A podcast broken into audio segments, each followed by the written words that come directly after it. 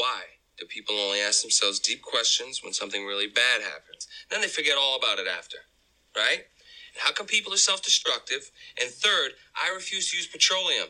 But there's no way I could stop its use in my lifetime, is there? No. I mean, Jimmy Carter would have a great electric car by now. I could have a Cadillac Escalade that would be electric. Tommy, that is. I wouldn't have to ride on my bicycle. That is three questions. Well, I paid my money and I want a fucking answer, so just give me a second, okay?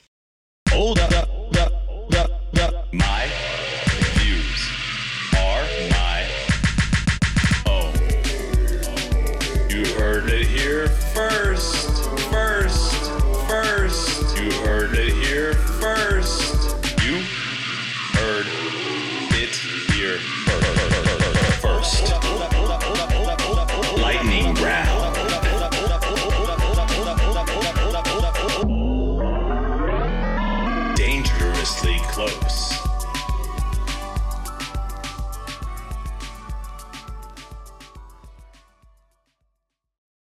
This episode is brought to you by William Mitchell Audio. Now, I could tell you all about William Mitchell Audio, but I'm sure you'd rather hear me rap about it. Now, this is a story all about how my life got flipped, turned upside down, and I'd like to take a minute. Just sit right there. I'll tell you all about how this podcast got sponsored by WilliamMitchellAudio.com.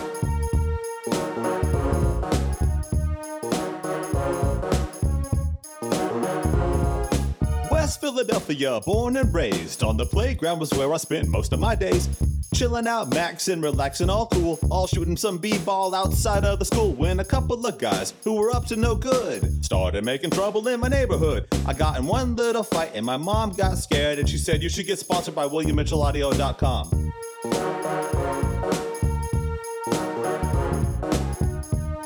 Go to WilliamMitchellAudio.com. My guest today is Daphne Ewing Chow.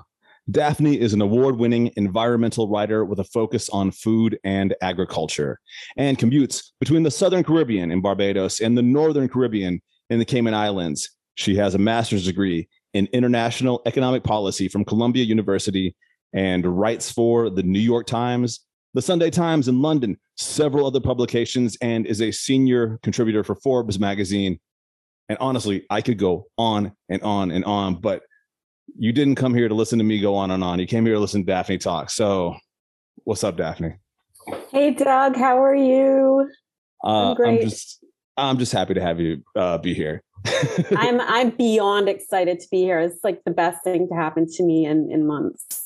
I was, uh, I guess, just let everyone know, like, because we started talking before I'd hit record, and I was like, oh shit, I got to hit record because I felt like you were about to start dropping all kinds of knowledge, and it was I was going to miss it. So, so we got into it. Fortunately, So just funny. time. Uh, speaking of listeners, uh, the new thing we do now is we take a couple questions from the listeners. So, you mind doing that real quick, and we'll just kind of see what people had Of to course. ask. And uh, I guess it's for both of us. So I'll try and help if if I feel like I know anything at all, but I'm certain I don't. Okay. Okay. First question is from Yogi Zorananda. Uh, Zorananda wrote Regarding food systems, which organizations or individuals have made successful? Oh man, I don't know what this stands for. SFS. Sustainable food systems. Sorry. Okay. So wait, just read that again. Sorry. I'm sorry. I, I messed up the acronym. I actually emailed him and I asked him what the acronym meant, and he told me, and then I blanked. I didn't even know that. Regarding food systems, which organizations or individuals have made successful sustainable food systems? Okay, so he's asking. So you'll. I'm gonna like try to understand what he's asking, and then like you can edit before that. McDonald's. So- no. exactly exactly um so he's asking like which which companies have like been um trying to make things better or which organizations as in ngos or like i'm trying to understand the question just read it one more time um, I actually already put it away. Okay. but I mean, I, I can remember it from. I can remember it. Uh, he was just saying. So, like, like, are there any companies or individuals, like specifically, that you can think the think of that have come up with like a sustainable food system, and I guess like what that would mean would be like, What it would look like? yeah, what's it look like, and maybe who's doing it? I guess. Okay. Um, in order for a company to, I guess, totally operate um, from the perspective of an, an entire sustainable food system, they'd have to be completely vertically vertically integrated, which basically means like all like the transport and the logistics and the manufacturing and the retail and all of that ha- would have to come together as one. So obviously, um, you know, in this world, like it's pretty much where all of that is kind of divvied out and outsourced and shared among various people. And as a result of that, there's nothing that's truly sustainable um, because, I mean, basically, truly sustainable would mean net zero, and you've got to transport things to places. Um, you've everything you do, your has a footprint. So you can never be like, you know, a hundred percent sustainable unless you know you're doing things for the benefit of the environment and then it sort of balances itself out and i would say um, in terms of people who are trying to do that Well, Thank- while you're thinking, can I can I give my answer? sure My answer is mcdonald uh, Native Americans, like four or five centuries ago. That's my answer. yeah and actually it's um, people who live closest to the earth are the ones actually you know what thank you for that because my answer to that is that there's actually no company i was trying to put it in a politically correct way Yeah, but there is no company no big business that is doing it totally sustainably. What people try to do is give back and try to make it balance out. But the ones who don't have to do that who don't have to backpedal and like you know get involved in corporate social responsibility and try to sort of negate all the ill effects on the environment of what they're doing they're the ones who are living closest to the earth. They are the regenerative farms that bring in people from the community and um, have the people in the community work on the farm they respect the soil they sell their foods in local shops where they sell it themselves. They're affiliated with restaurants. Those are the truly sustainable entities. And I don't know of a big business yeah. There's that like there's no there's no corporate analog to independent farmers uh, and local food production. So yeah, yeah exactly so uh, definitely um i was killing myself because i mean obviously there are like big food businesses that are trying to do stuff and for anyone who's even remotely like conscious about these things most of it is a huge eye roll and i struggle with it because i want to say nice things but i'm also like Hey, I just I, I can't. there's nothing wrong with answering this question honestly that there are no corporations that are that are creating sustainable food systems at this time. So i i fully stand behind you in in that answer. So zorananda that's the answer man. It's just independent farmers and local food sources and in- indigenous people like that's who's doing it exactly exactly and yeah like indigenous people because they're they're taking a whole new element into it. Not only are they bringing community into it but there there's a whole spiritual side to it also that is so connected to the earth so definitely indigenous people. Okay you ready for the next question from a listener? I'm ready. I hope i do a better job with that one. Uh this once again might be one of the ones where i don't like maybe it's the way i read them that doesn't help but this question comes from uh heather levita and Okay. heather wrote could you please ask about what is being done about the current dissipating land for food growth i was worried about there not being enough space to grow food There isn't. Um, we are definitely um, destroying the earth. So much of the land is being used for agriculture and also in places like, um, well, I live in a small island developing state and we've got very limited land. And our primary source of income here is tourism. So, of course, rather than valuing the land for food, they value the land for development. So hotels are going up and and all kinds of um, developments that promote tourism, to promote the offshore sector, and agriculture sort of being stifled. And as a result, what you get is factory style agriculture going on in sta- certain states in the world, and it's really unhealthy for the earth. And then you have people who want to be sustainable and use little plots of land to practice agriculture, and they put up like vertical farming systems, which are effective but cost a lot of money. There is limited land. It isn't a threat to our food security because we have so much technology to get around it. But yes, we do have limited land. This actually reminds me of an episode I did on regenerative farming uh, not too long ago, and where I learned about something I never even heard of before. Is called a food forest. Are you familiar with that? Where it's like uh, vertical growing to use less land to grow more food. Is that? I mean, I think that's in a nutshell the concept. Is that right? So those are very much figments of the developed world. They're very first world concepts. We don't really have much of that in the Caribbean. You won't find much of that in the developing world. It's definitely stuff that's happening in America, which is amazing.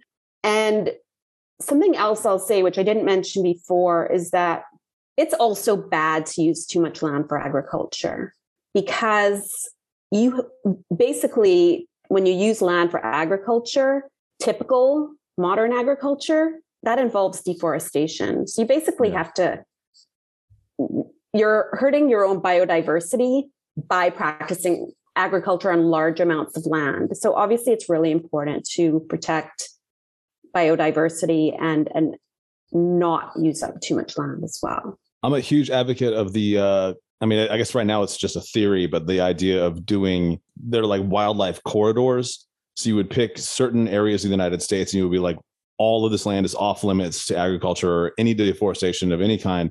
And what it does is it make it maintains a space for all of the natural wildlife and they can move freely between Mexico and Canada through the through the US the US and the corridors are picked based on what you know specifically are the best ways to go up and down. And then that obviously we got to keep feeding people and it can be surrounded on both sides by farmland but it wouldn't continue to decimate uh so many of these species you know like grizzlies wolves everything you know I mean? so i don't know it's i think that's a fascinating idea and i really think that uh I, I wish that was what we're talking about you know like uh these days instead of everybody what what is in the news you know because yeah. there's so much. Exactly. Um, exactly and our version of that in the caribbean um, is um, i guess trying to practice sustainable fisheries because that's really our forests are actually in the ocean yeah. mostly. And so we have like months of the year where you can't catch certain types of marine species um, and there's certain parts of the reef that you cannot go you cannot take people even for tourism. So that's those are our corridors in the ocean. Yeah.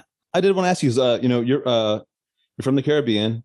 Uh what what country are you from originally so okay you want to hear my background yeah i want to hear your background okay it's crazy get ready okay so picture it okay started okay so my dad my Captain Jack Sparrow.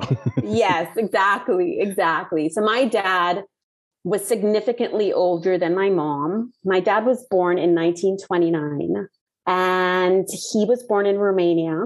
Um, my, so my family were Eastern European Jews. And my dad was born in Romania. My mom was born in Hungary. And my dad actually um, was a Holocaust survivor. Wow. Uh, I was going to ask yeah. I was like, that's right. You know, that's, that's yeah. middle of World War II. I mean, holy yeah. Shit. Yeah. And exactly. Romania. Yeah. Okay. I'm sorry. Yeah. Yeah. So my dad was in a concentration camp in the Ukraine. He was a teenager when he got out of this concentration camp and he was taken with a bunch of boys who they believed were orphans. Um, basically, I mean, they were they were out there for a while and then they got taken over to Israel a few years later. And my dad learned how to make watches. ah, this is all really random. And This is in Israel where he's learning watchmaking. no, he actually learned to, to make watches in Eastern Europe. Okay. He made his way to New York and was involved in watchmaking in New York. I'm sorry, I'm like, I'm like, okay, what parts of the story do I skip over so it's not too long? And he gets asked to go to Puerto Rico and set up a watch factory there. And so he's like, cool, like I have nothing going on. And he um, goes to Puerto Rico. He sets up a watch factory there. And the watch factory is serving Puerto Rico and, and the US Virgin Islands. And he's selling watches in those two markets. And he goes to Israel on vacation. He meets my mom, who had moved there when she was 18. He was only there for two weeks. He totally falls in love with my mom. And they got married within a two week period. He was on vacation. My mom was a crazy artist and super spontaneous. And she was like, okay, like, yep, I'll marry you. And she moved from Israel to Puerto Rico with him. Me and my sister were born like nine months later. Well, first my sister nine months later, then me like right after that. And this is in, in Uh, Puerto Rico too. Okay. Mhm.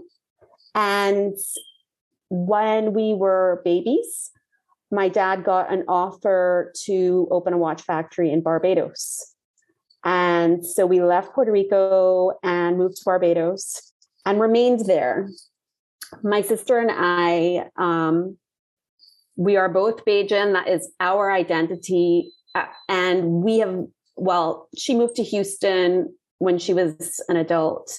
But I, outside of undergrad and grad school and one year of prep school in the States, I have only lived in the Caribbean. So I lived in Barbados, Trinidad, the Cayman Islands, and then, of course, I was born in Puerto Rico. Is it pretty easy to uh, travel between countries? I mean, I know that some are harder than others, but Yeah, um, it's actually not as easy as you would think. A lot of people ask, um, do you take a ferry in between islands? And there are actually, you can't do that anywhere in the Caribbean, take a ferry. Everywhere is by plane, and airfare is extremely high. Like I'm going to Jamaica next week. My ticket to Jamaica is $400, and Jamaica is 45 minutes from here. why can't you take a boat? Um, it's there's no such thing. Oh, that sucks. That's stupid. Yeah. yeah. And I mean, if I took a boat and tried to go over, like the Coast Guard would stop me and be like, what the fuck are you doing? Like, You know- get your ass back to Cayman. while we're while we're on the sub, you know, because this is a uh, a climate related episode, I'm gonna go ahead. And I want I want to go ahead and say uh, whoever's in charge of whatever the system is, you know how ridiculous it is to make people take planes when they could take a boat. Like Thank you. you could take a sailboat. You could do you could do literally a carbon neutral trip, and it'd be fine. You can still you just go to your port, show your passport. You can still do it all legally. So yeah, anyway, exactly. Exactly. I the- mean, the president of each of these countries needs to hear this podcast and hear me say that.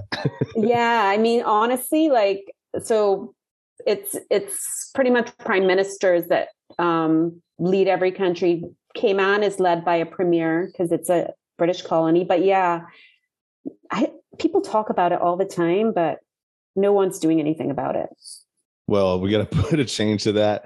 Uh, so okay, so here you are.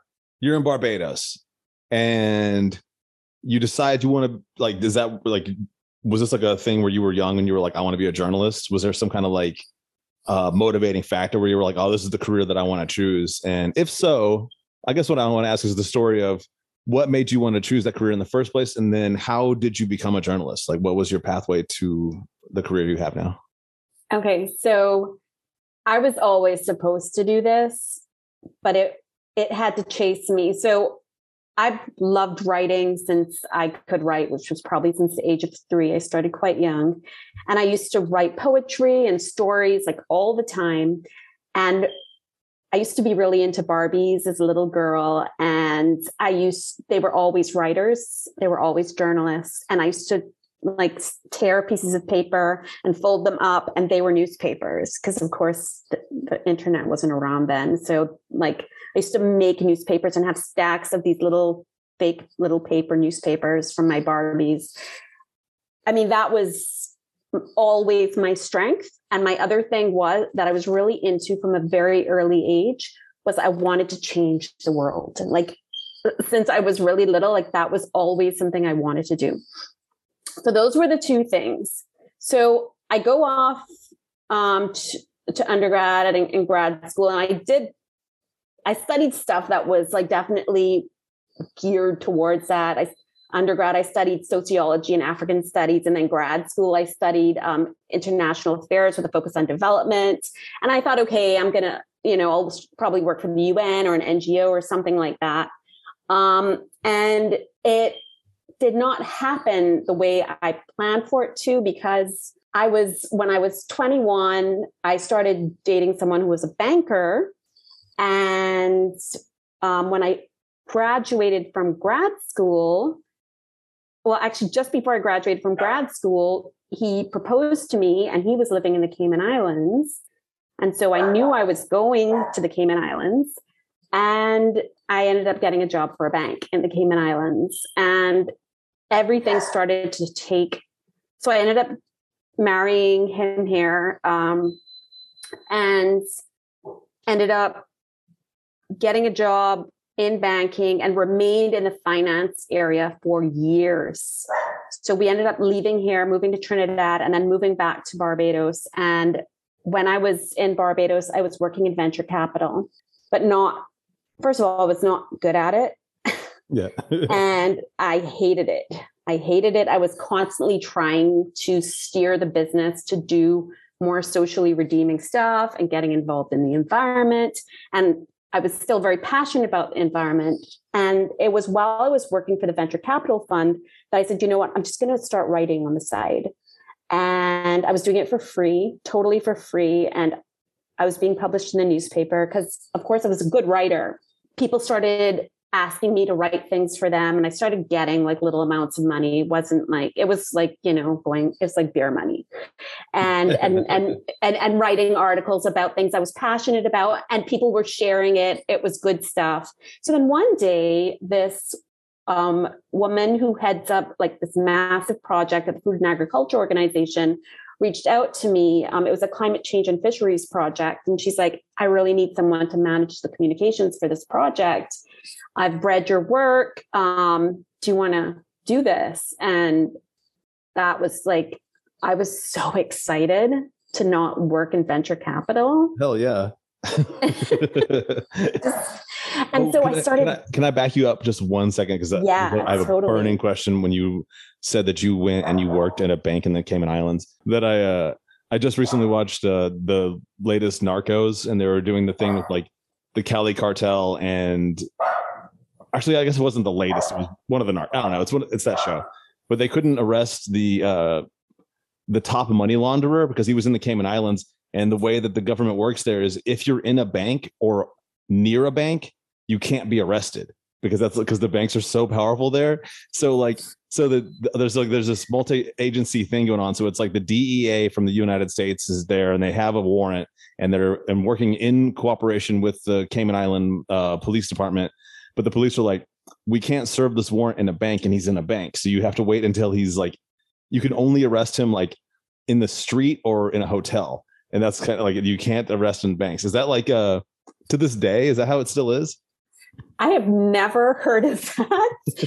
Cayman gets such a bad rap. And I think because of it, they actually make it harder for people to like even like open a bank account. I had to produce like uh, sell my life away so that they knew it was me, like give them a blood sample to open a bank account here because Yeah. they're so scared of getting in trouble because this country gets such a bad rap and you know going on these blacklists and being monitored and having these a lot of like you know politicians saying certain things i mean it, i it's it's hard Yeah, and I mean, I wasn't trying to uh say anything derogatory about the Cayman Oh, Islands no. at all. I was just I had I know just, you I had just seen that and I was like, wow, that's fascinating if that is truly a law, or maybe it was a law back in the 1980s when this I have occurred. no idea I guess it would have been the 90s. I think it was during the Clinton administration.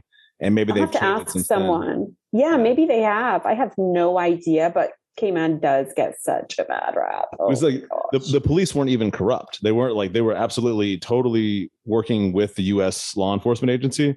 They were just like they're like, yeah, we will we will arrest this dude for you or with you, but it can't be in a bank and it can't be on the bank's property. So you can't even you can't even arrest him like on the front steps. It's because it's still the bank.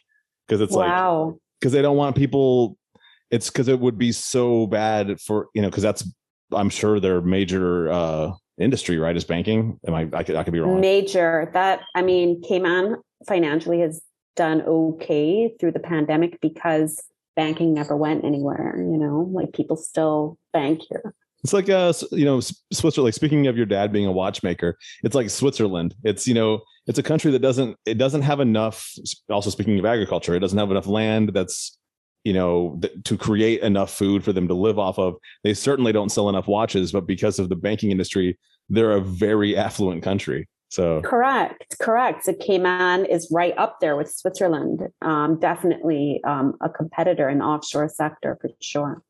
So I am so sorry that I took you down the rabbit hole of the Cayman Island banks.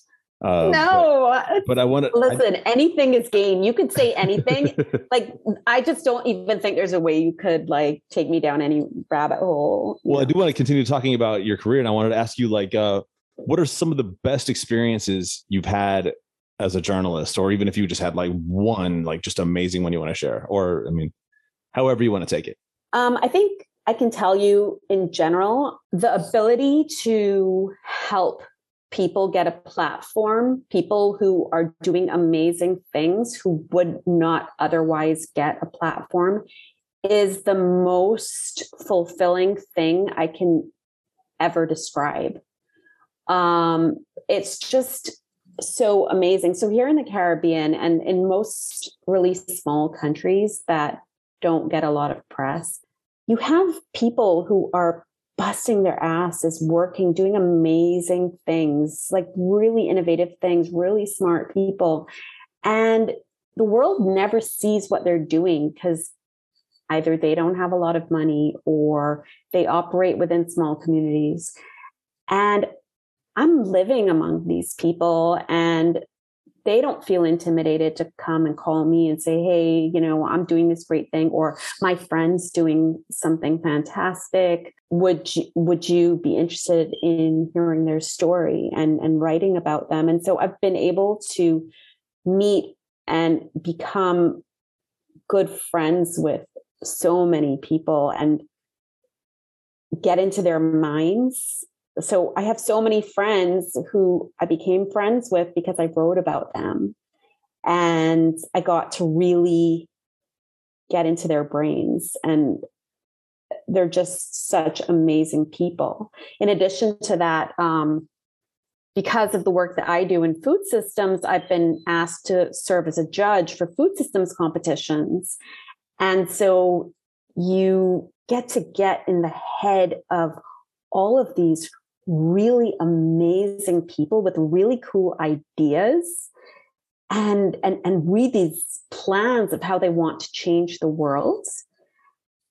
And it's just it helps you to think on such a larger scale because oftentimes these are people who would not have their voices heard otherwise.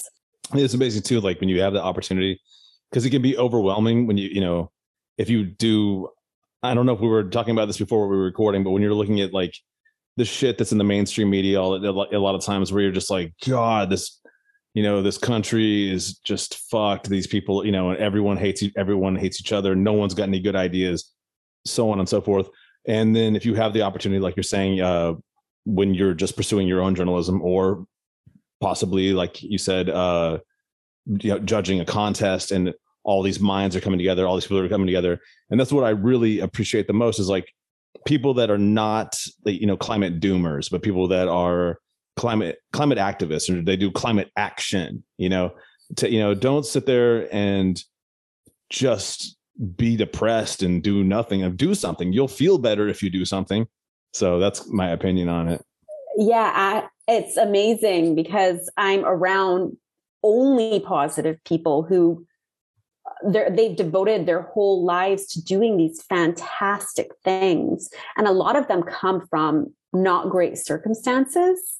So I can give them this opportunity to elevate their voice and, and really do something with their ideas. And it just makes me feel so good that talented, I have the power to help someone who's really talented who would not have otherwise had that opportunity to get ahead. You know, I'm actually kind of sad that the next question I wrote is this, but I do want to know. So, I mean, after all the positivity that we just said, uh, on the other side of that coin, and that would be, uh, can you share maybe some of the most uh, difficult or dangerous experiences you've had as a journalist? Yeah. So, um, because the kind of journalism that I do, where I'm focusing on um, food and the environment, it actually it for me it doesn't really get dangerous. Um, the people who I talk to are typically people who want me to be there because I'm helping and I'm I'm giving them a platform. So I I don't get exposed to the type of danger that someone who is like exposing like you know a drug ring or you know like or is in a war zone. I because i don't do that type of journalism i haven't really been in dangerous situations. Um that said obviously there are sad stories that i hear all the time um, and and people who have had to go through an immense amount of hardship. And and that's difficult but you know to bring it to the positive side i've also been able to help those people and to give them a platform. So do you ever um, uh, do you ever travel to some of these uh, locations like maybe in in places that have uh, extreme poverty or uh, like we were saying like uh, there's you know food shortages and those kind of things. Do you do you ever travel to those kind of locations and see it firsthand? Um, so I am exposed to it in a very different way in the Caribbean because the food shortages that you see here are not like the food short- shortages that you would see. So, for example, I work for the World Food Program, and a, a lot of the zones that were like other people in my organization would go into, like, you know, in Yemen and, and, you know, in parts of Africa and stuff, like people are really, really like they actually don't have access to food. In the Caribbean, where a lot of my work is focused, people who are going through food insecurity, oftentimes you can't tell. Um, that person might not have eaten for a whole day, or they might have lived off of rice for an entire week. But because there are a there are like all these cheap extremely unhealthy options of food um, which will make you completely malnourished but in many cases obese or you know somebody's like there are a lot of extended networks where people help each other or like a neighbor would have given you something. So it doesn't look the same. It's when you sit down and hear people's stories and realize how much they're struggling that it's it's shocking. I mean, do you know do you know um, the Olympic runner Shelly-Ann Fraser-Pryce? She's I'm not super familiar. I'm not a I'm not a big Olympics dude. So she's she's the um up until this Olympics, she was the top 100 meter runner in the world um, alive. And now she's number two. Um, and basically, she grew up in um, something called a tenement yard in Jamaica, which is basically like homes, um, like families that have like um, homes, like humble homes that are around each other. And it's usually typically just like room or whatever.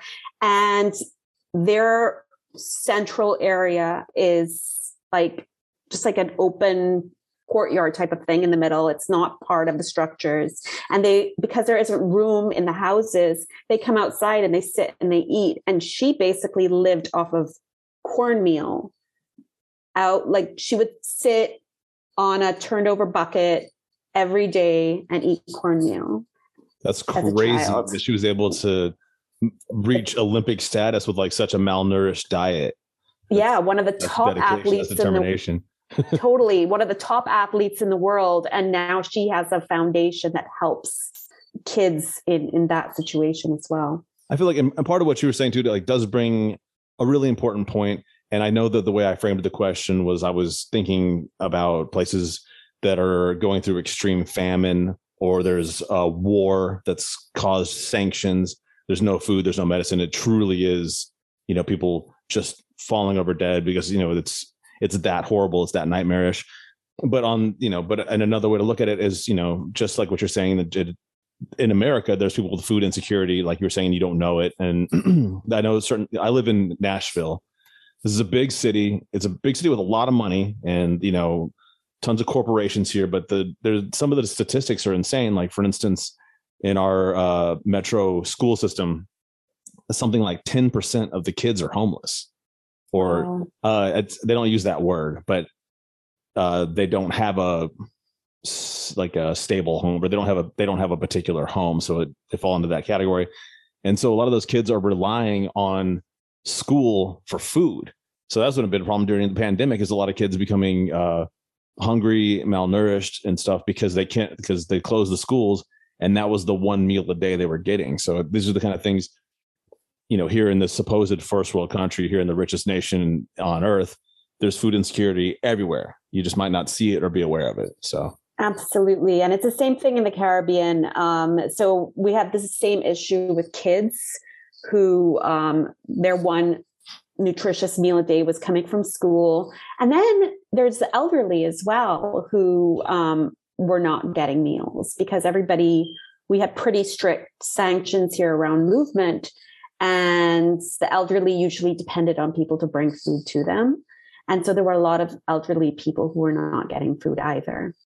and, uh, you know, I want to shift gears a little bit and ask you another question about just because you do more than just, uh, I mean, you're, you're more than just a writer. You, you know, you do a lot. And I mean, I could not get all to all of that intro, introduction. That's what I was saying is I could go on and on and on. One thing I want to ask you, I'm very curious what it's like is, uh, what is it like being a speaker at, at major world conferences and being around those you know, those decision makers and all that kind of stuff and then they have you know and they're they're sitting and they listen to you? What does that feel like and what's the whole experience like?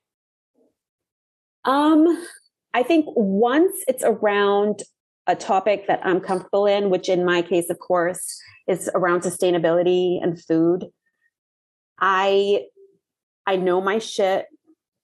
There's no reason for me to feel insecure about that because it's what I live and breathe every day. So that's number one. And number two, everybody out there that I'm talking to and who's interacting and, and who's with me is just another human being just like me yeah and either is or has gone through nerves and similar experiences and none of us are any better or any worse than anyone else. And so i just breathe through those nerves and know that i'm going to be okay because we are all on a level playing field here. Yeah. Just like you know one person's life course might have gone in a different direction than another's but we are literally all the same You've got mail. Hold up. It's time to check the mailbag. Every week on the show, we check the mailbag to see if anyone has written a message into the show, and then we read that message out loud. And if I have an answer for you, I'll give it to you. So, let's get started. This week's first message comes from Helen Farina. Helen Farina wrote, Why did Chuck Lorre have the words Screw It Liz Cheney 2024 on the screen of the show I was watching NCIS?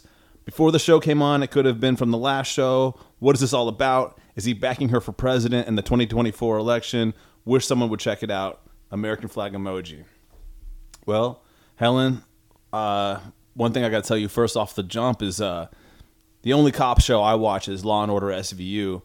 I've never seen NCIS, so I'm already don't know that. But here's uh, my views from my own hot take.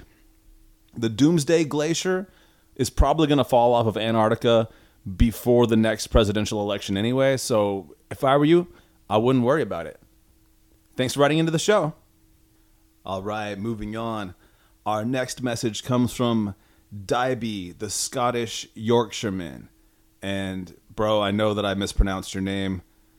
It's one of those Scottish names with like 70 vowels in it, but I'm guessing Daiby is close. Anyway, Daiby asks, What are your thoughts on Scottish independence?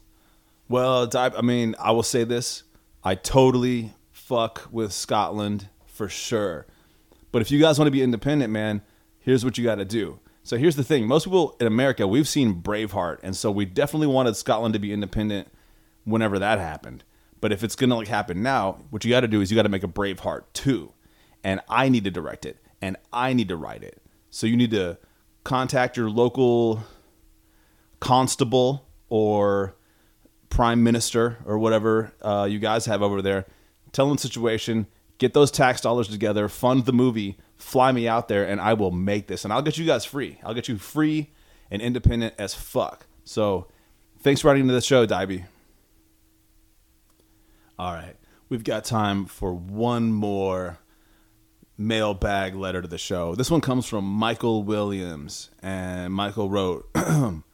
While sitting in an airport on a four hour layover, do you prefer the erotica paperback you are reading to have a subtle cover, or do you prefer the explicit cover so you can enjoy the shocked look on the faces of those who pass by? Um, shit, Michael. Honestly, I gotta be. You know, these days I don't even read uh, books on the plane anymore because the seats are too goddamn small. I've been saying it for years now as a child, I'm too uncomfortable. So typically, I just listen to music or maybe a podcast. But nah, man, I- I'm not usually reading uh, erotica paperbacks to begin with. I uh, I hope that answers your question. Well, anyway, this has been the mailbag, and now back to the interview. That's good food for thought. Anybody out there, if you have to give a public presentation and you're feeling nervous, bear in mind nobody in that audience is better than you. They're just people. So, and Yeah, take it from I mean- Daphne. She's she's spoken to world leaders and told them what's up and did not get intimidated. Well, you know, the interesting thing is a lot of experiences that I have with like really like amazing people that everybody like looks up to and stuff. Like a lot of those things will be one on one because I'm writing about them. And sometimes like I can tell, right? Because they know they're going to be written about. They seem so nervous at the beginning of the conversation. And these are people like who are major, you know? And I'm looking and I'm like, wow, this person is just like me. Like they're, I can tell that they're nervous. And why should I ever be nervous when I realize that they are just like me in the same way that I have compassion for that person? I should have compassion for myself and just be cool with it and have fun. And uh, so this kind of ties into that a little bit, but it's also something that you did speak about earlier when you were saying that some of the, you know, some of what you enjoy the most about your job is meeting these amazing people, hearing their stories, making cool friends, get, you know, get inside their head and like learning cool new ideas. And I think that certainly is part of this, but I wonder if you have any more to add to that when it comes to uh, like how you maintain a positive outlook when, you know, cause when with your job and what you, the research you do, you are researching you're seeing how much damage is being done to the earth and it's always in front of you because you're always writing about it and you're always researching it so um, i'm sorry that was a lot of preamble but what i was just trying to get at is with all of the all the negativity that you have to look at how do you maintain the positive out, outlook that keeps you going I think um, with passion and purpose. So I know why I was put here on earth for hundred percent, which is to create a way for change. And whether it's by educating or exposing people to issues, or it's by giving people who are doing amazing things around those issues a platform to share and, and get some traction around the work that they're doing.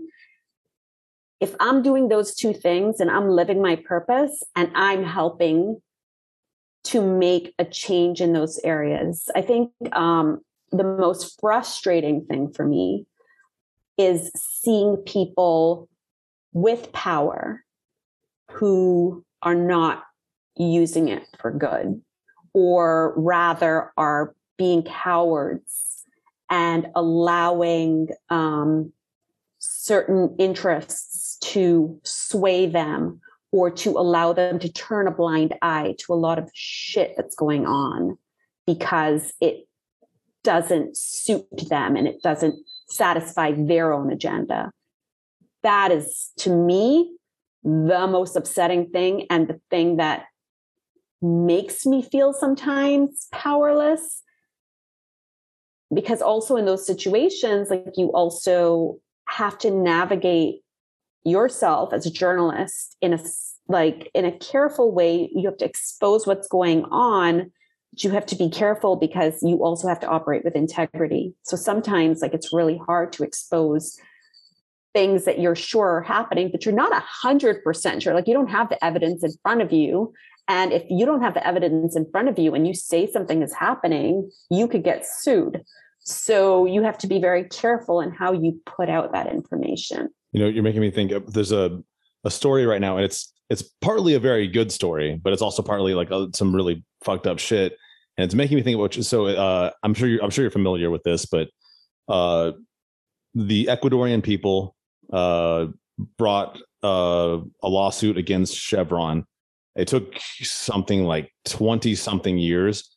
Uh, it was called the chernobyl of uh ecuador i guess something like that. It was I mean, thousands of people have died from uh, from unethical, fucked up business practices, because Chevron was polluting the water.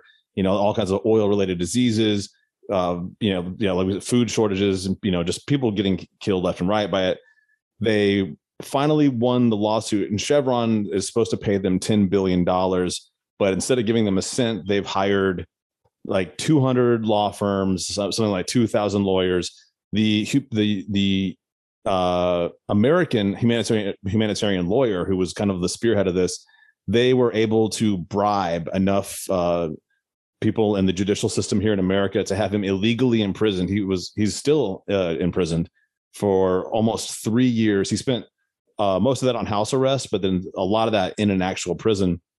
And the board of prisons, and on a misdemeanor, they got him on contempt of a judge and put him in for it's all, but it was all just uh, basically it was like a, a corporate prosecution. Basically, the the attorney, like the the state's attorney, wouldn't take the case. So like, I'm not going to pro- prosecute this misdemeanor, and so they hired a Chevron prosecutor. Uh, they took probably a million dollars in taxpayers' money to pay this law firm to punish this dude just politically and all this shit. But on the bright side, Chevron, you know, I guess maybe we'll it it it will have a cooling effect on how much in the future they're going to just dump oil onto the lands of indigenous people or you know farmland or whatnot. Right. Uh, I'm sorry so, that I went off the rails on that. It's no. just that you, I, I, learned about it uh, recently, and it just had me infuriated. And then you got me yeah. up on it again, because that's the thing about these people. You know, it's their their penalty that they're supposed to pay is I think it's about ten billion dollars, and these guys are going to spend $10 billion on lawyers to not pay the $10 billion that the Ecuadorian people are, des- are owed. Like that's, that's their mindset. So yeah, that yeah. is frustrating. And so I guess we really kind of took, so a, took a turn from uh, how do you keep a positive outlook? well, well, that's the thing. So there's like the two sides. There's obvious, like, you know, you're aware of this stuff and it keeps me passionate and purposeful but at the same time i know that there's limitations around my power because if i'm in jail there's nothing i could do from there. I have to be yeah. i have to operate with extreme integrity um, and never never state something unless i have the true facts even if i'm sure of it. Yeah and yeah, of course, you know these corporations are yeah they're so litigious and they would do anything they can to try and harm a journalist that is a thorn in their side. Of course, I do want to say. Uh, I, I and I was trying so hard not to do doom and gloom, and, and I'm not going to because I want to talk about. You were saying like because you do meet these inspiring, interesting people, you get to go do cool shit, and uh, you uh, recently wrote an article called uh, Darcy. I'm sorry, Darcy depicts food and water insecurity in some of today's most iconic images. And I had a few questions to ask about uh, that article, uh, but I guess the first one for the listeners I should ask is, uh, who is Dharshie? Okay, so Dharshie is like one of the coolest people I've ever met. Um, and he's like an example of why I do what I do. And so, like, I added him, and then I went on his page, and oh my God, like, his work is just like some of the most beautiful photography I've ever seen. And it it's all depicting food and water insecurity and also stuff around women's empowerment because of, he's from Kenya and he grew up on basically the um, outskirts of the most biodiverse forest in all of Kenya. And that was just like his childhood backyard. Like if you live next door to the park, Yeah. that was his park. Like it's it like, you know, like blow up brain, you know? The thought of That that. would be amazing to be a kid growing up next to a rainforest. it's crazy, right? Yeah. And and you know, in Kenya. So he was super poor, um, didn't even own a pair of shoes, and they were farmers, and um, he used to have to um, take the animals to graze in the rainforest every day as a kid, and he just depicted that story to me. Well, first of all, obviously, I reached out to him and I was like, you know, I didn't even know that this was his story. I actually thought he was like some fancy photographer who depicts food and water insecurity. And, you know, and then I get into his story and I'm like, oh my gosh, he wore his first pair of shoes when he was 15 years old. I mean, Yeah, I, I can you remember reading that. Yeah, that's crazy. That was his first. Uh, yeah, his first like closed pair of shoes or something. Yeah, his first Yeah. closed pair of shoes. And he only started photography like five or six years ago. And he won the biggest environmental photography competition in the world two years after he started.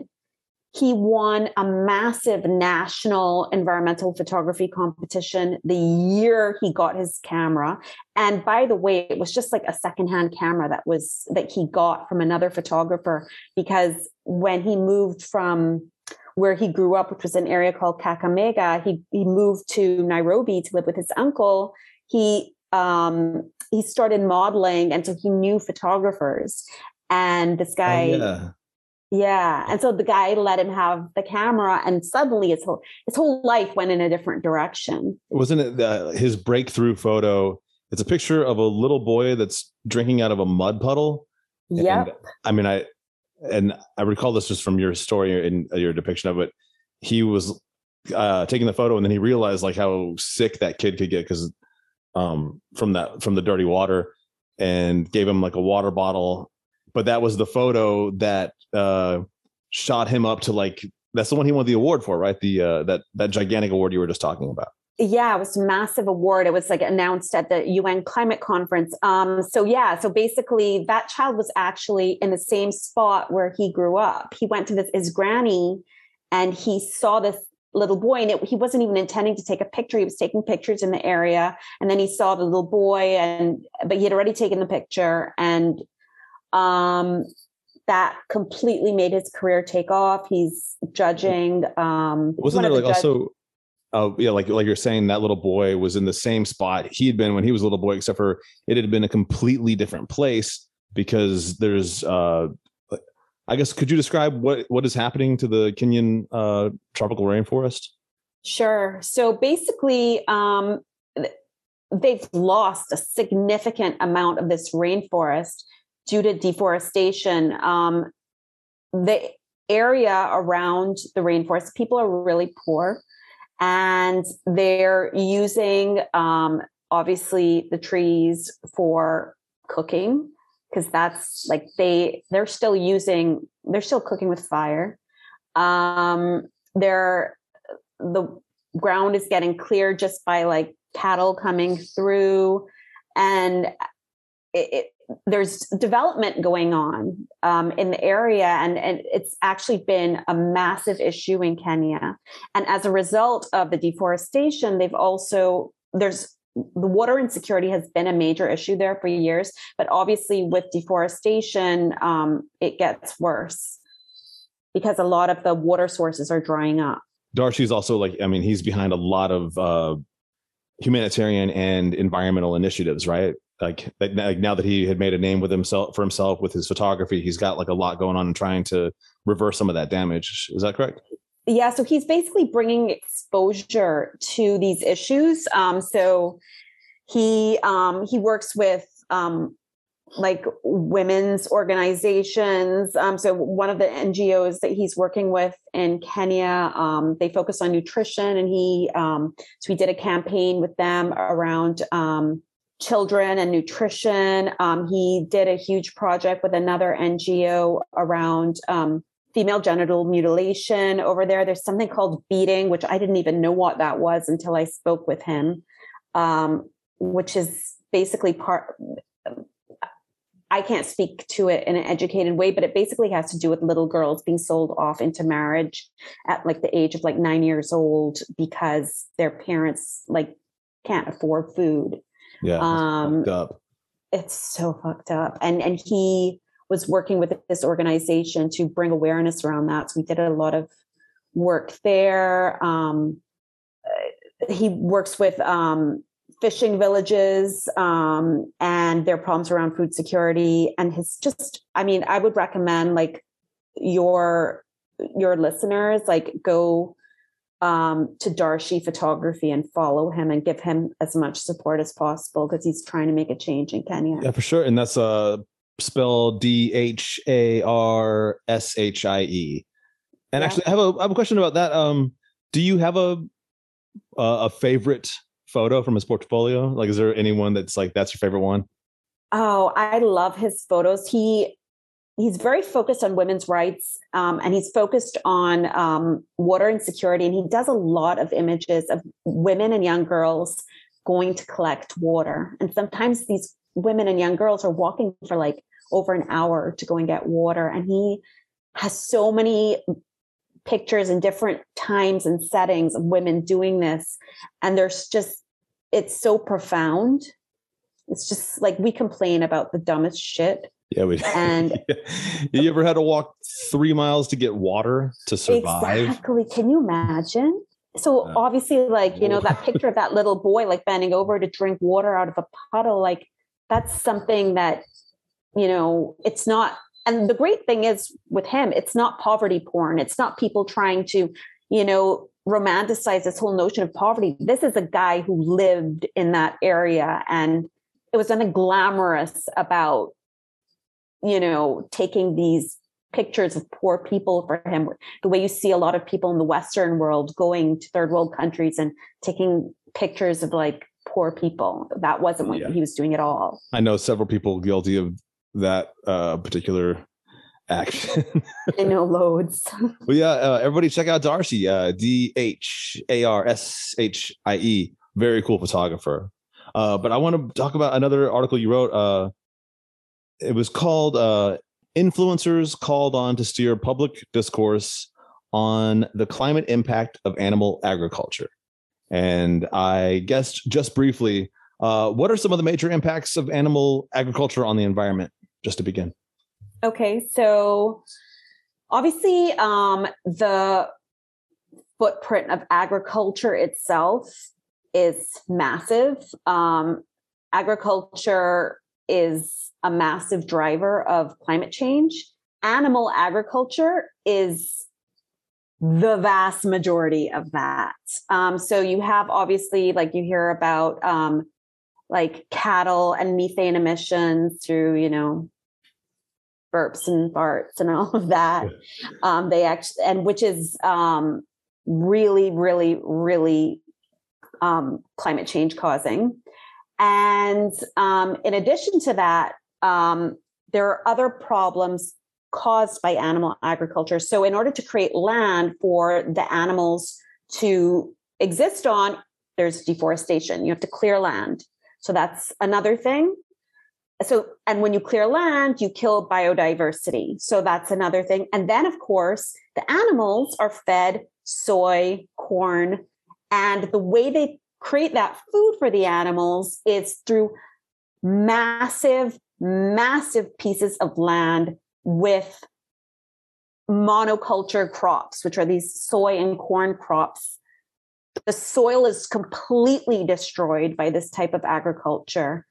Scientists basically say like you can't fix the problem of climate change if you have animal agriculture being practiced the way it is today which is completely unsustainable. And I'd like to add just something to that, like something to do to uh, beware of, and that's a lot of people that you know are potentially in the scientific community or are a doctor or whatever, and they're but they're bad faith actors, and they have reasons, to, whatever their reasons are, but they have reasons to tell you horseshit uh, about the way it works. And I, I just recently listened to this guy. I'm not going to say his name, but he's a doctor. He's a nutritionist, and he's you know he's trying to sell you a diet book, and that's what he's trying to do. And I went ahead and listened to him on this podcast because sometimes I feel like it's in my best best interest to listen to people that I strongly disagree with that I know are full of shit. Just you know, just so I am you know I'm prepar- prepared when someone comes to me with a dumb argument like that. And his whole thing was you know because he's all about this paleo diet and you know how how you must eat you must eat meat and you must eat mostly meat or you know I it, it wasn't in- in quite that extreme, and that wasn't entirely the point. And I don't exactly know in what way he's financed by the meat industry, or you know, you know, if it's just the American beef industry is like, hey, here's a million bucks, go everywhere and take your credentials and tell everybody that we need fucking cattle farms all across the planet, and we need you know we need ten McDonald's in every small town. but I digress. What I want to get to is the point that he was trying to make is that he was saying that farms that grow plants are actually just as bad as cattle farms. And he was saying and he's like and he also said he made some very very stupid fucking arguments along the lines of like you know if you love animals uh well why you know because if you make a uh, a farm that grows you know kale you have to kill bunny rabbits. And why doesn't a bunny rabbit deserve to live as much as a cow? I mean it's oh my god. well that's you know i'm saying. These the, the thing is like you know if you if you really don't know if i mean if if you haven't heard if you haven't done any research and you haven't really heard and you hear this guy making some of these arguments you might be like huh i guess he's got a point especially if it kills just as many animals you know and uh, but i mean you just made the point that's this is the thing. In order to feed all the cows you have to create an entirely another set of farmland that just grows monoculture foods that you feed to the livestock and then you feed the livestock to the people. And it's it's it's absurd to say that for any reason to say that replacing a cattle farm with a farm that grows anything else is in any way equivalent. They're not equivalent but like i was saying you got to Yeah. beware in the scientific community nutritionists doctors they're going to make these horseshit arguments so i just wanted to I don't. I I personally don't think that guy is being paid by the meat industry because I think his the arguments that you just said are so dumb. I think the meat industry has enough money they could hire someone that sounds smarter than that. I guess, but uh, getting back, so this the article you wrote was about uh, talking about getting influencers, and but in this context, we're talking about very influential people, and uh, you know, to to to use, you know, I guess a really great example would be Leonardo DiCaprio. I guess he's like a great example of someone who is on uh, this subject. But aside from him, I was going to ask, uh, who are some of the most important influencers that are trying to make a shift in the way uh, animal agriculture is viewed globally. So I and I'm going to age myself right now because there are probably a lot of people who listen to your podcast who might not know who this is. Do you know who Gisele Bündchen is? Tom Brady's wife. People will know who Tom Brady is. The I know who. player. I mean, I'm not a big uh, football fan, but I I know who Tom Brady is because who? How could you not? He's like the most famous football player of all time. Yeah. So his wife, when I guess when I was in my 20s um, or so, she was like the biggest fashion model there was. And she, they're both of them as a couple are really into regenerative farming. I did not I know that. That's kind of cool, man. I uh, I don't know what to think because you know I don't pay like a lot of attention. Like I said, I don't. I rarely watch football, and if I do, it's just the Super Bowl, and it's just to gamble and you know drink beer and eat, and you know I I don't have any skin in the game. But I do know that people have some for some reason passionately hate Tom Brady, or they passionately love him. I don't know. I don't get it. But if you're telling me that they're uh, if they're advocating regenerative farming, then maybe maybe I'm cool. I'm down with this dude. yeah, maybe because I also um I sounds like your interest in football is kind of on par with mine. And I went to University of Michigan, which obviously is a huge football school. So for me, like football would be more like, okay, it's a fun thing to do with friends, but I'm not really following. I'm kind of doing something else and socializing. Um, but I don't know, maybe uh, people don't like him because he he's alternative that way. I don't know. Um, but yeah, so they're super cool. Um, that article that you're talking about, the organization that I interviewed, the head of the organization, they're a South African organization. Get this, their name is Animal Agriculture and Climate Change. Like, it's kind of random. It's actually the name of the organization. Hey, why Um, not? Why not call yourself what you are? right? Yeah, exactly, Don't- exactly. Don't confuse people with your name. Oh, yeah. exactly. Like there is no room for miscommunication there. And so um the head of that organization, she was basically saying to me that there's a handful of influencers who talk so much about climate change, but they don't do enough to make the connection between climate change and animal agriculture. And for some names, I agreed with her, but I did not agree with her on all the names. So, for example, um, I thought she was being unfair to Leonardo DiCaprio. Um, I think that he has made that connection. Um, the one that I agreed with her on was Pope Francis. I feel like he could do more to make that connection because he is quite an activist um, in terms of his speeches and all of that around the environment. He's very vocal. Wasn't he the first uh, pope to ever be uh, awarded something by PETA? Like because he's like a friend of the animals. Yeah, so not because he was a friend to the animals per se. Well, he was talking about climate change, and also, um, I think he had said somewhere that um, animals have a soul like people do, which I think it was that. But then PETA was pissed off at him as well because he wasn't making that connection. So he kind of it was it, it kind of went both ways. Um, another one that I agreed with her on was Richard Branson. Um, he hasn't really made that connection. I don't know Um, who, who, who's Richard Branson.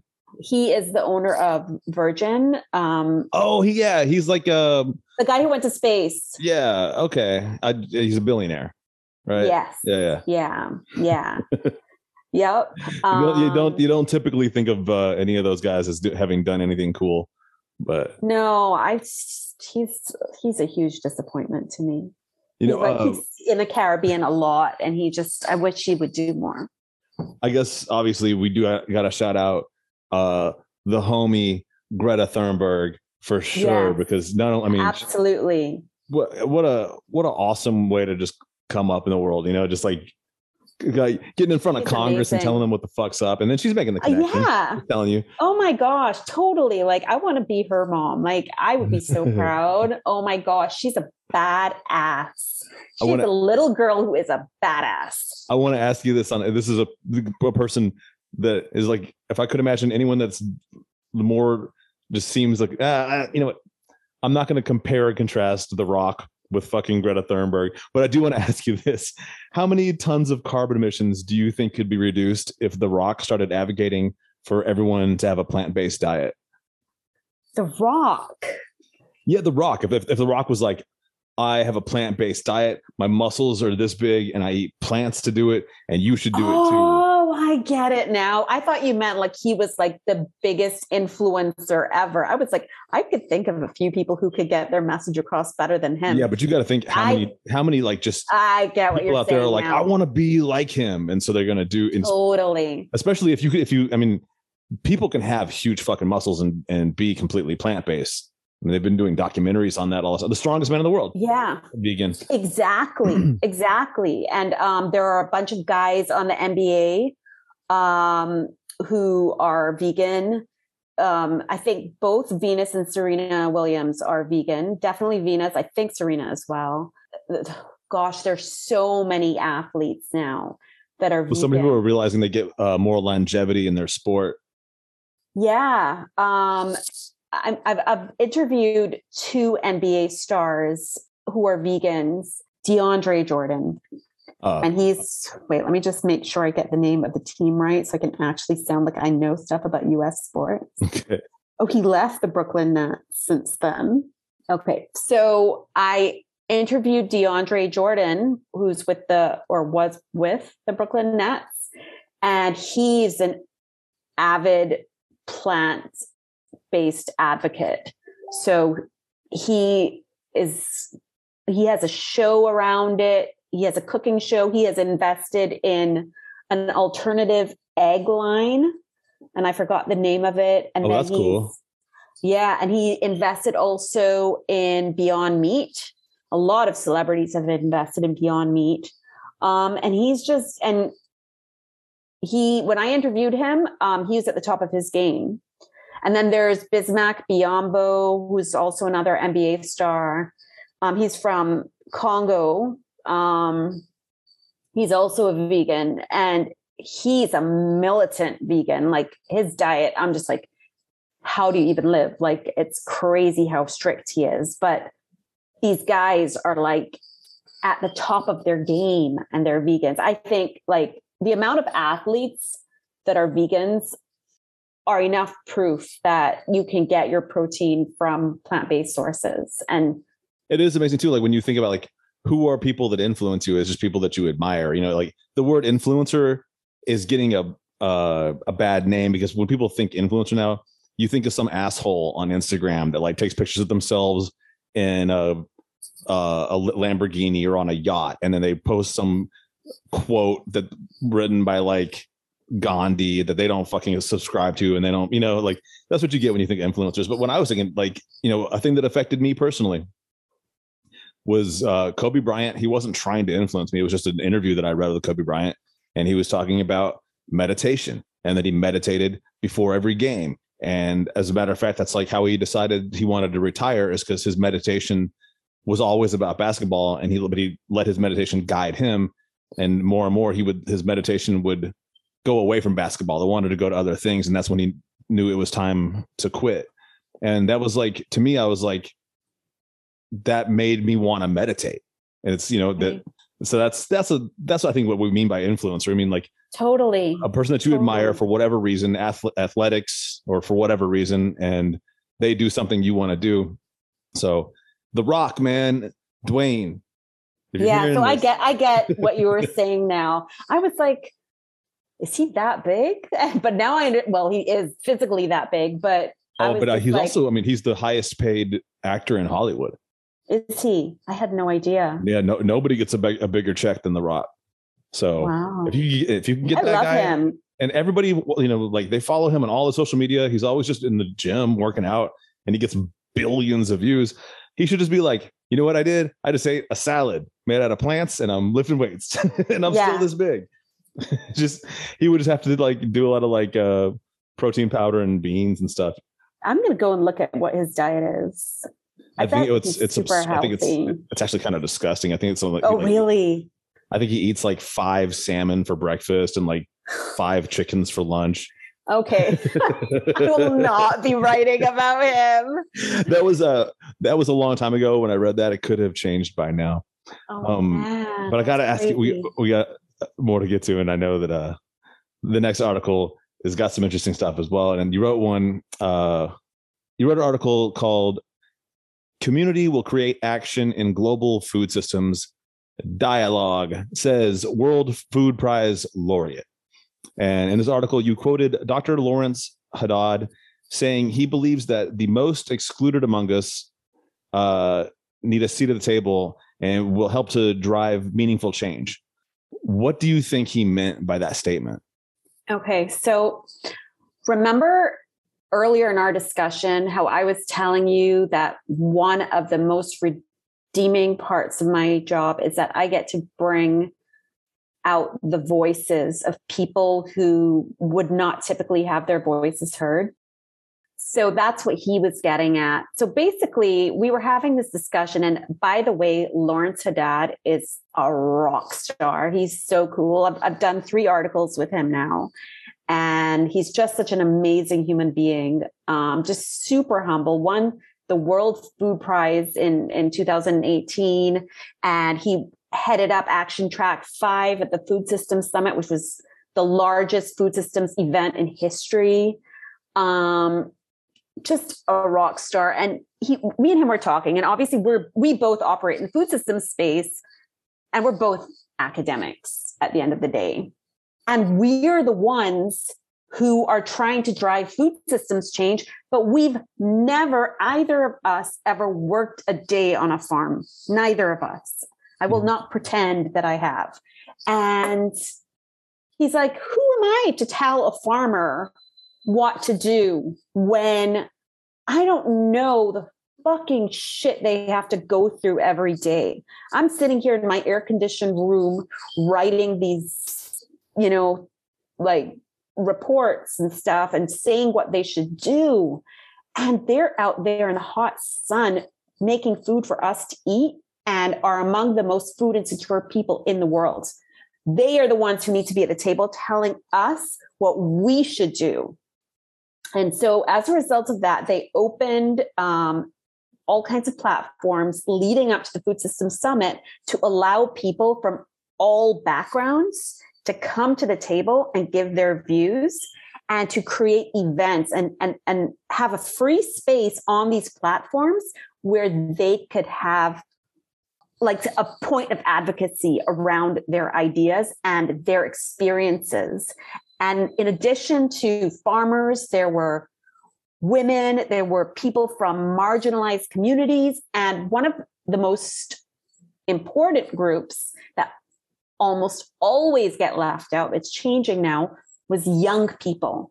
So yeah. you had like 15 year olds sitting there and talking about change and influencing their friends to sign this pledge saying, I'm not going to eat this kind of food because, you know, like it's it's associated with X, Y, or Z, negative environmental or health outcomes, or you know, it's not fair trade or whatever else. And these are kids doing that how amazing to have an inclusive movement around food. It, it's it was the first time ever to have an inclusive global food movement.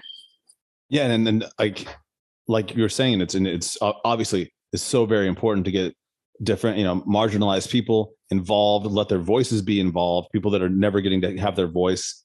And like you're saying, uh, you know, you don't work on a farm. Uh, Dr. Haddad doesn't work on a farm a lot of these scientists don't work on a farm so i mean which is fine everybody's got their role to play but a lot of the people that are on these farms really need to be heard but and i think the way you, you couldn't be said better but the way you said it that there's really truly what could be more important than getting young people involved the youth involved because these people are going to be the ones you know they're inheriting the earth from us you know and they you know they deserve to have a chance to have their voice heard to say hey um you know shout out greta thunberg again but like you know all kids should be able to be like i want there to be a viable food system when i'm an adult i want there to be clean oceans i want to be able to breathe the air so you got to yeah. involve the kids man you can't leave them out it's it's absurd you, you know well i'll give you just like the coolest example like so remember I told you that I've like done three articles on him. So the second one I did was actually around the involvement of youth and food systems change. And so he brought one of the young people that he works with onto the call. So the call starts and we're kind of all getting warmed up and I'm asking questions and it's all very formal. And she hasn't spoken yet. Her name is Maureen and she's from Kenya. And so Lawrence speaks and um, and then Maureen comes on. And the first thing she does is she's like, So let me tell you, Daff. She calls me Daff. Like I've never had someone come on an interview and call me Daff, and it was amazing. It was like Yeah. she just brought this fresh energy to the room where she might be half our age or you know quarter of our age or whatever and she's not intimidated by anyone she knows who she is and what she wants to do she doesn't have all these hangups that adults have well she's actually an adult already but a, a young very young adult and and she was just chill she's just you know leaning on her arm she's like let me tell you daff it was awesome cool But Daphne, I got to tell you something really important. We're getting dangerously close to the lightning round. I got to explain to you how the lightning round works. Uh, this is the part. This is the game section of the podcast. This is where you can, okay like, if you answer all the questions correctly, you win. Uh, I have a really good feeling you're going to win. But basically, you uh, you have no time to think. So this is a completely non-cerebral. This is all gut reaction. So when I ask a question, don't think about it. It's whatever the first thing pops in your head. That's the answer. All right, you Okay. ready for the lightning round? yes Okay. Best restaurant in the entire Caribbean. Oh my gosh, best restaurant in the entire Caribbean. Um, shit. Oh my gosh, and I can't think. Okay, but it's no, I can't say that one. Um, crap. You gotta say this to me. whatever whatever your gut says. Just Okay, I'm sorry. I'm really sorry. Okay, This is okay, all okay. this also this is like a stomach centric question because it's what do you think is the yummiest food? Okay, best restaurant in the whole Caribbean. My friend's restaurant is a restaurant called Cayman Cabana. It's owned by Luigi Moxham here in the Cayman Islands, and they specialize in farm to table. The, all of their meals come from local farms, and their best meal is a coconut ceviche, which is fantastic with locally grown sweet potatoes on the side. All right, Yes, you heard sorry it here about first. Is that Ca- Cayman Cabana? Yep. All right. Yo, next time, listeners, you next time you're down in the Cayman Islands making a deposit, drop by Cayman Cabana and get some uh, really dope ass food. All right. Your favorite movie that takes place in the Caribbean. Oh my gosh, why are you doing this to me? Um, That's an awesome question. Oh my gosh. Um uh James Bond, Jamaica. Oh, there's a James Bond in Jamaica. Which which James Mhm. Bond was that? And actually the James Bond movies were written in Jamaica. Uh, Well, not Oh the, shit, yeah, that guy. Oh, I did know that. I did know that. Uh, that yeah. the guy that writes James Bond was living in Jamaica. Yes, he was um, at Goldeneye, Goldeneye Resort. He had um, a, a house there, and he wrote them. And at le- at least one of them was shot in Jamaica. Yeah, and GoldenEye was probably one of the best James Bond movies, and it was an awesome video game on Nintendo, like way back in the day. That's an old school game. It's yeah. really fun. So, all right, shout out. uh What was the question I asked you? Oh, James Bond. Yeah, yeah, best movie to be shot in the Caribbean. All right, damn, we're kicking ass at this. All right, your favorite musician or band from the Car- Caribbean? Okay, living. Oh, they don't have to be alive. Okay, this is going to be so, but just like eye rolling, stereotypical. But I was But gonna say I, Bob Marley.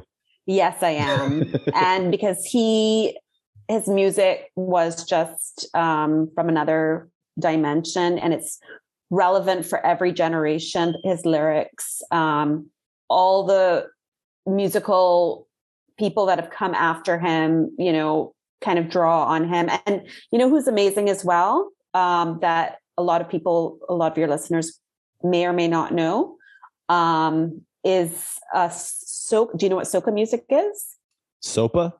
soca Soka. Yeah, uh, we were just talking about this uh, in December. I have a had a guest on here. He was from Guyana, okay and he was talking about soca. I don't know why. I don't know why that would be something that you would listen to in Guyana as well.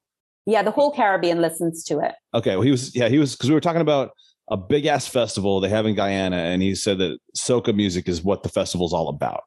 Okay, So- so, it was probably their carnival. So our biggest soca artist is an artist called Machel, Machel Montano, and he's just he's from Trinidad. He is amazing, amazing, amazing. Um, and also a massive environmentalist too. So also stands for positive stuff. Oh, uh, what's his name again? Machel Montano, and he's also an environmentalist. All right. Shout out Machel Montano. I'm gonna check that out and put it on my uh playlist later tonight. Um all right, here's this one. We kind of got into this a little bit, but fresh eyes, because this is the lightning round. So you have to just go super fast at it. If you could convince three people to become full-time influencers for climate action and environmental awareness, who would you convince? And I'm telling you, you have like a magic power. You could just go up there and you tell it, you're like, do it, and they do it. Okay, so these would have to be celebrities, obviously. So I would say um, Rihanna being one, and obviously she's from my home com- home country. Um, I would say, um, let's see, who's like super super loved.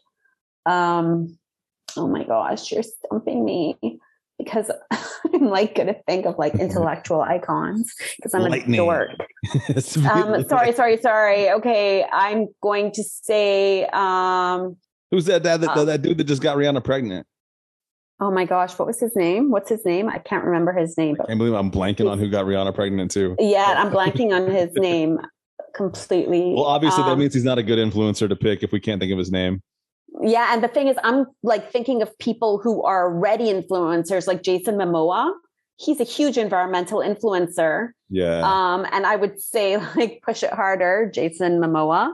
Um, and um, who else? Who else? Who else? uh, maybe you could Um, pick someone who like sucks, who's like doing bad stuff, and you and you're you make them turn good. Oh my God, Donald Trump, man. Uh, He's got a lot of supporters. Like, imagine if he went good. Like, he would, he could change a big chunk of the world if he started promoting some good stuff. I don't know because I know like you know he started like a fire that I don't think he, he controls anymore. Because remember that he he gave Yeah. that speech and he was like, "Hey, you should get vaccinated," and the crowd fucking booed him. And those are his people. So, man, what if he said something like, "Hey, you guys shouldn't eat hamburgers"? Jesus Christ, Like, yeah. Oh probably- they'd probably turn on him. but still, it would still be awesome. So yeah, that that so Jason Momoa, Rihanna, Donald Trump on tour together, the Save Yeah. the Earth tour. All right, That's so funny. this is this is uh, you know what? Just like let's end it on like a. This is like you know in the spirit of Bob Marley. Let's end it on a redemption note. You know, a triumph note. Uh, what do you think is one of the best examples of people being able to hold a corporation accountable for an environmental atrocity it committed? Oh my gosh. For me, like when people suffer the most is when there's like a lot of publicity created around the shit they're doing.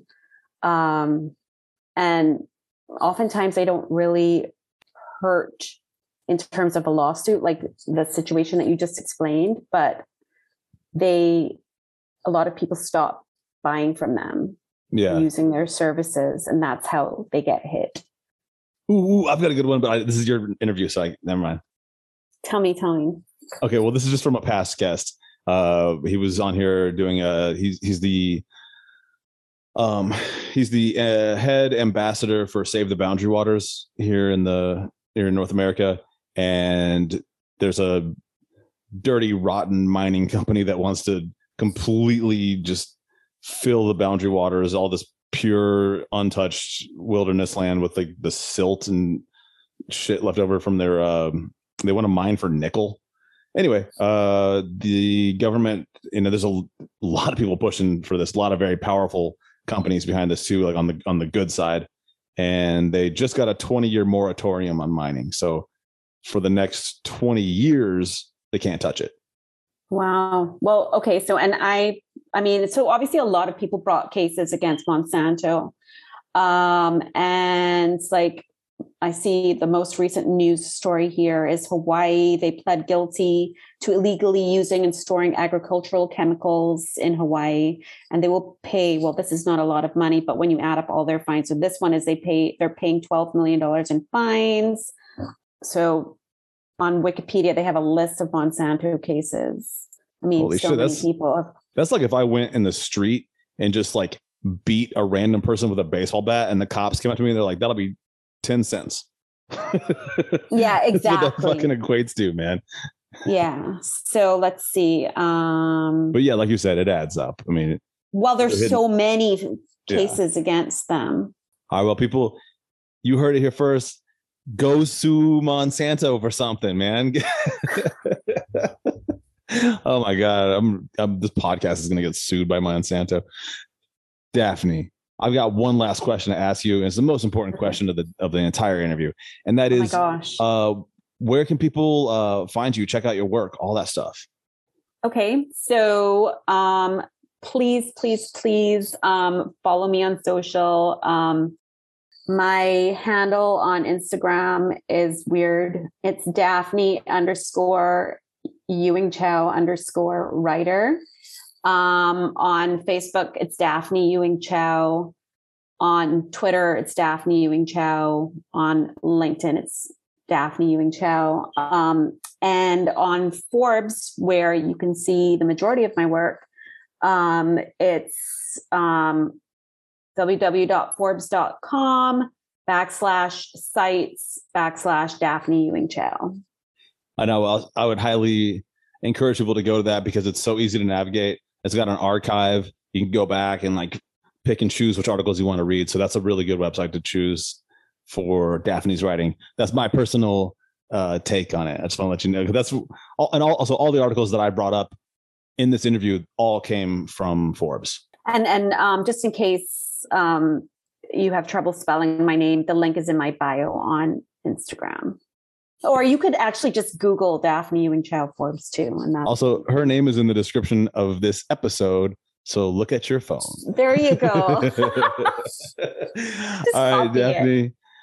Uh, thank you so much for being on the podcast. Thank you for having me. This was so much fun. Good night.